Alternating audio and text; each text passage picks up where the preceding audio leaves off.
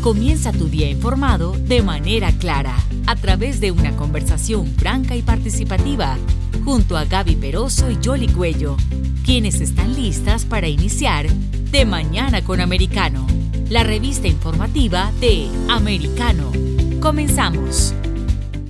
También vamos a analizar un poco más lo que ha estado sucediendo en las partes conflictivas del mundo. Y una de ellas, a propósito, es la invasión rusa a Ucrania, donde se intensificaron las ofensivas por parte de Rusia, sobre todo en la capital de Kiev, donde se esperaba que ya hubieran por lo menos amainado un poco porque estaban concentrándose en la región del Donbass, pero los rusos ah, hicieron la advertencia y le dijeron a Estados Unidos y al resto mm, de, la, de Europa que si seguían enviando esos ah, misiles de largo alcance, pues eh, eh, iba a aumentar la ofensiva. Así es que eso por un lado. Por el otro lado está Corea del Norte. Se hicieron una serie de pruebas por parte de Estados Unidos ah, y Corea del Sur porque ya los norcoreanos también habían estado lanzando una serie de misiles. Vamos a saludar a nuestro invitado. Está con nosotros Dan Kokawa. Él es licenciado en Relaciones Internacionales es analista y consultor internacional, además asesor de estudios internacionales del Instituto de Estudios Estratégicos en Seguridad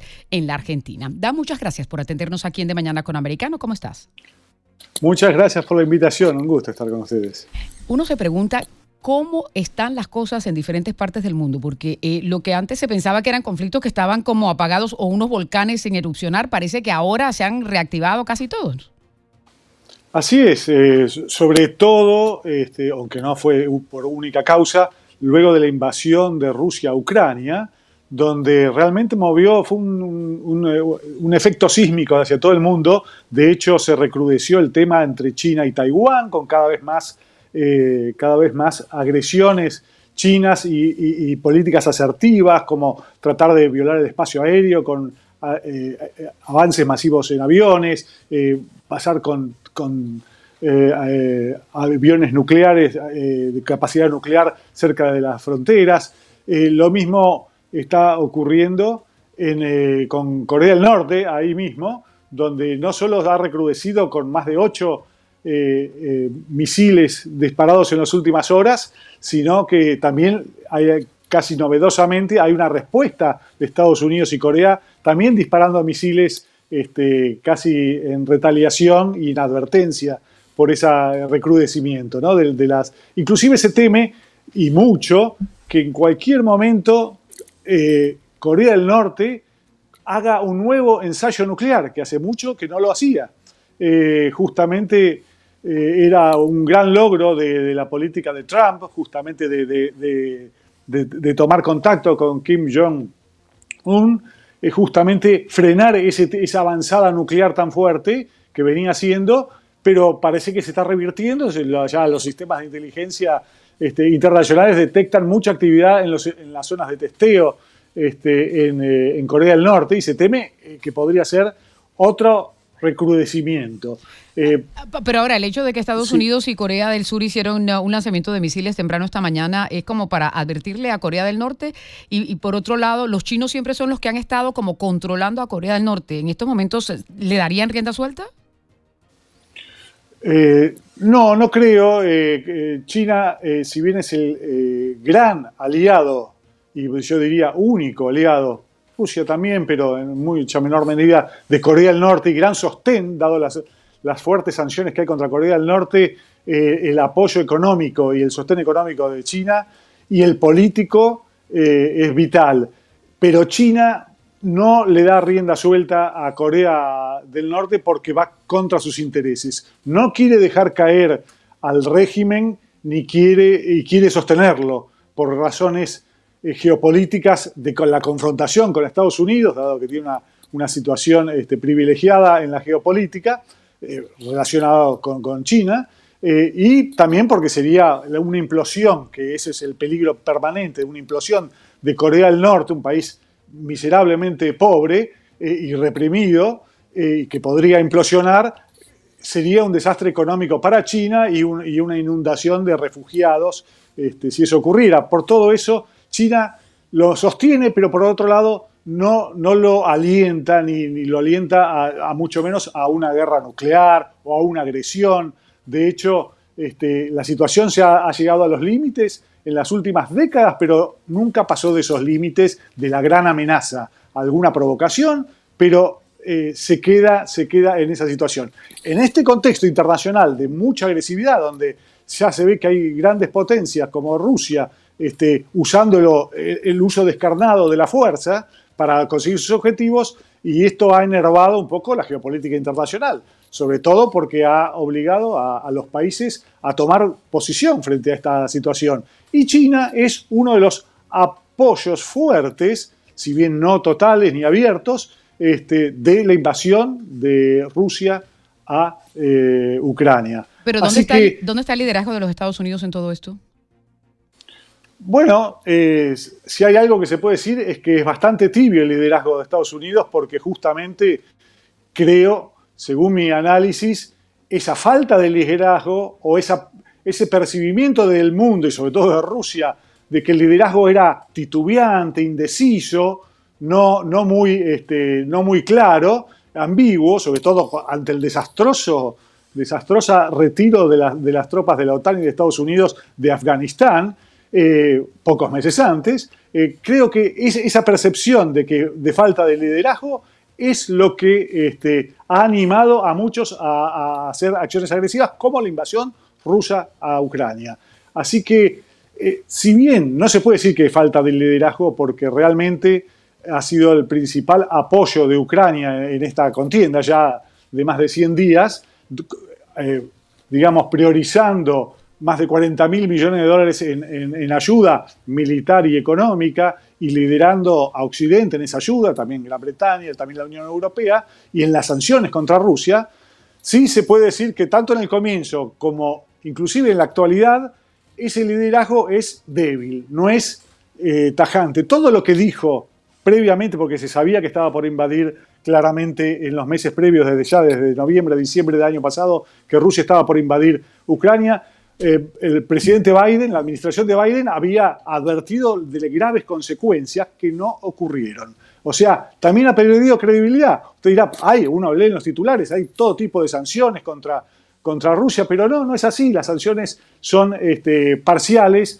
las sanciones del SWIFT internacional no son totales, son, les dejan nada menos que una puerta abierta para, para que sus principales ingresos económicos, que son el petróleo, continúen a razón de mil millones de dólares aproximadamente diarios, este, y lo mismo ocurre con otras áreas. O sea, eh, no ha cumplido con una confrontación, una sanción. O sea, no ha sido eh, efectiva. Máxima. Ahora, eso no, ha sido efectivo. Sí. Eso nos lleva ahora a este continente, a lo que está pasando con los países latinoamericanos, teniendo en cuenta que esta semana es la cumbre de las Américas y hasta hace nada había la expectativa quién se va a invitar, quién va a ir, quién no va a ir. Eh, porque habían una serie de condicionamientos desde el presidente eh, de México, que, decía que si no invitaban a, todos los países, pues ellos estarían saboteando la cumbre. Tuvieron que mandar un enviado especial a Brasil para que convenciera a, Bolsonaro. Al final ya indicaron que no, no se van a invitar a estos tres países donde no hay democracia, es decir, eh, Venezuela, Nicaragua y Cuba. ¿Qué, ¿Qué, expectativa hay de esa cumbre? Bueno, está muy relacionado con lo que estamos hablando, como bien lo, lo señalás. Eh, la cumbre comienza hoy con el arribo de las delegaciones, pero la, cumbre de presidentes este, es recién el miércoles eh, eh, a la noche, el jueves y el viernes. O sea, mientras tanto se van los delegados en los distintos foros que están en esta cumbre, foro privado, foro de juventud, foro este, de, políticas este, parciales, focalizadas. eso ya comienza hoy. como bien decís, eh, se ha tomado un poco, eh, con lo cual yo estoy de acuerdo, pero también eh, se ha tomado una, situación de excluir a los países claramente no democráticos y que no solo democrático por el sistema de elección, sino que no respetan los derechos humanos, no respetan este, a, las minorías, no respetan a las minorías políticas y a las minorías de, todo tipo. todo lo que significa vivir en democracia, estos países claramente no lo están respetando y no solo eso, sino que esta situación va en incremento. O sea, estamos viendo que Nicaragua se ha sumado a, estos, a estas dictaduras. Primero, en 1999 estaba solo Cuba, ahora luego está eh, Venezuela, por supuesto, chavista Maduro, este, con una tremenda dictadura, con más de 7 millones este, de refugiados, eh, tanto económicos como políticos, eh, expulsados del país y tantas cosas más, este, miles de muertos por represión, etcétera, y se ha sumado Nicaragua. Pero no son los únicos. El problema es que se ve que hay varios países y puede anotar algo potencial que tan importantes como Colombia, que está por realizar la segunda vuelta de elecciones y hay un candidato pro-chavista que tiene muchas chances de ganar. Eh, ya en Chile eh, la, izquierda ha ganado con apoyo abierto del Partido Comunista. Eh, vemos que esta, este peligro es, se va incrementando en toda América Latina y por supuesto en Centroamérica también, para no entrar en todos los casos que son varios. y entonces creo que en ese sentido la el filtro, el exigir, porque no es una exigencia absoluta en los foros internacionales, que se respeten las normas democráticas de convivencia, es muy importante y estos países claramente no dan la vara. Hay que recordar que la administración de Biden, también muy, muy titubeante en ese sentido, hizo en diciembre del año pasado una, este, una reunión por la democracia, la cumbre de las democracias de todo el mundo donde excluyó, por supuesto, a los que no eran democráticos, incluyendo eh, a estos países que estamos mencionando, sumándoles a Bolivia, eh, sumándole a otros países del mundo, por supuesto, Rusia, China, etcétera algo muy interesante de lo que mencionas allí, porque eh, eh, en efecto en estos momentos América Latina está en el giro a la izquierda, ¿no? Porque eso parece como un, péndulo. De pronto gobierna la derecha y después se van a la izquierda, sobre todo algunos países donde todavía las instituciones están funcionando y lo que, lo que se alcanza a apreciar, por ejemplo, en un par de ellos, en Chile y en Perú en particular, es que cuando eh, le dan la oportunidad para que gobiernen y se dan cuenta de que no saben gobernar, la gente se va a la calle a protestarles. Eso es lo que le está pasando a los dos mandatarios tanto al de Chile como al de Perú. Sí, por supuesto, y también le pasó eh, en Venezuela, pero las izquierdas tienen la, nefasta característica de socavar la democracia, justamente, es lo que estamos hablando. Entran y tratan de hacer pie en el sistema en forma democrática, aprovechando los mecanismos democráticos, pero luego tratan de socavar las instituciones democráticas eh, tomando el control del poder y convirtiéndose en básicamente neodictaduras, como este, Corina Machado lo decía hace unos años, eh, dictaduras disfrazadas con, cierto ropaje democrático, porque van socavando las instituciones como la justicia, eh, como los, las Fuerzas Armadas, las van cooptando y se van aliando entre ellos para justamente potenciarse y se van convirtiendo en dictaduras, como lo vimos el proceso claro eh, en, Venezuela, clarísimo, y está ocurriendo ya clarísimamente en Nicaragua ahora, por supuesto.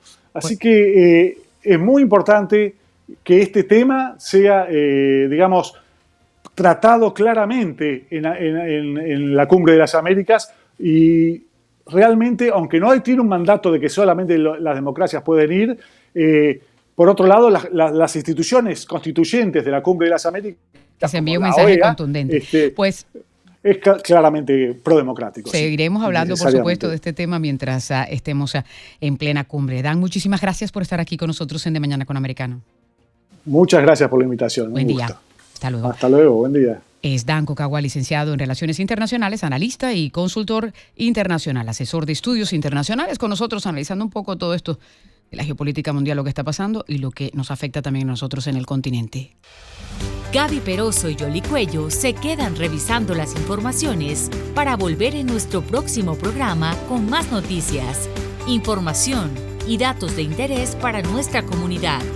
De mañana con Americano, de lunes a viernes, en vivo, de 7 a.m. Este, 6 Centro, 4 Pacífico, por Americano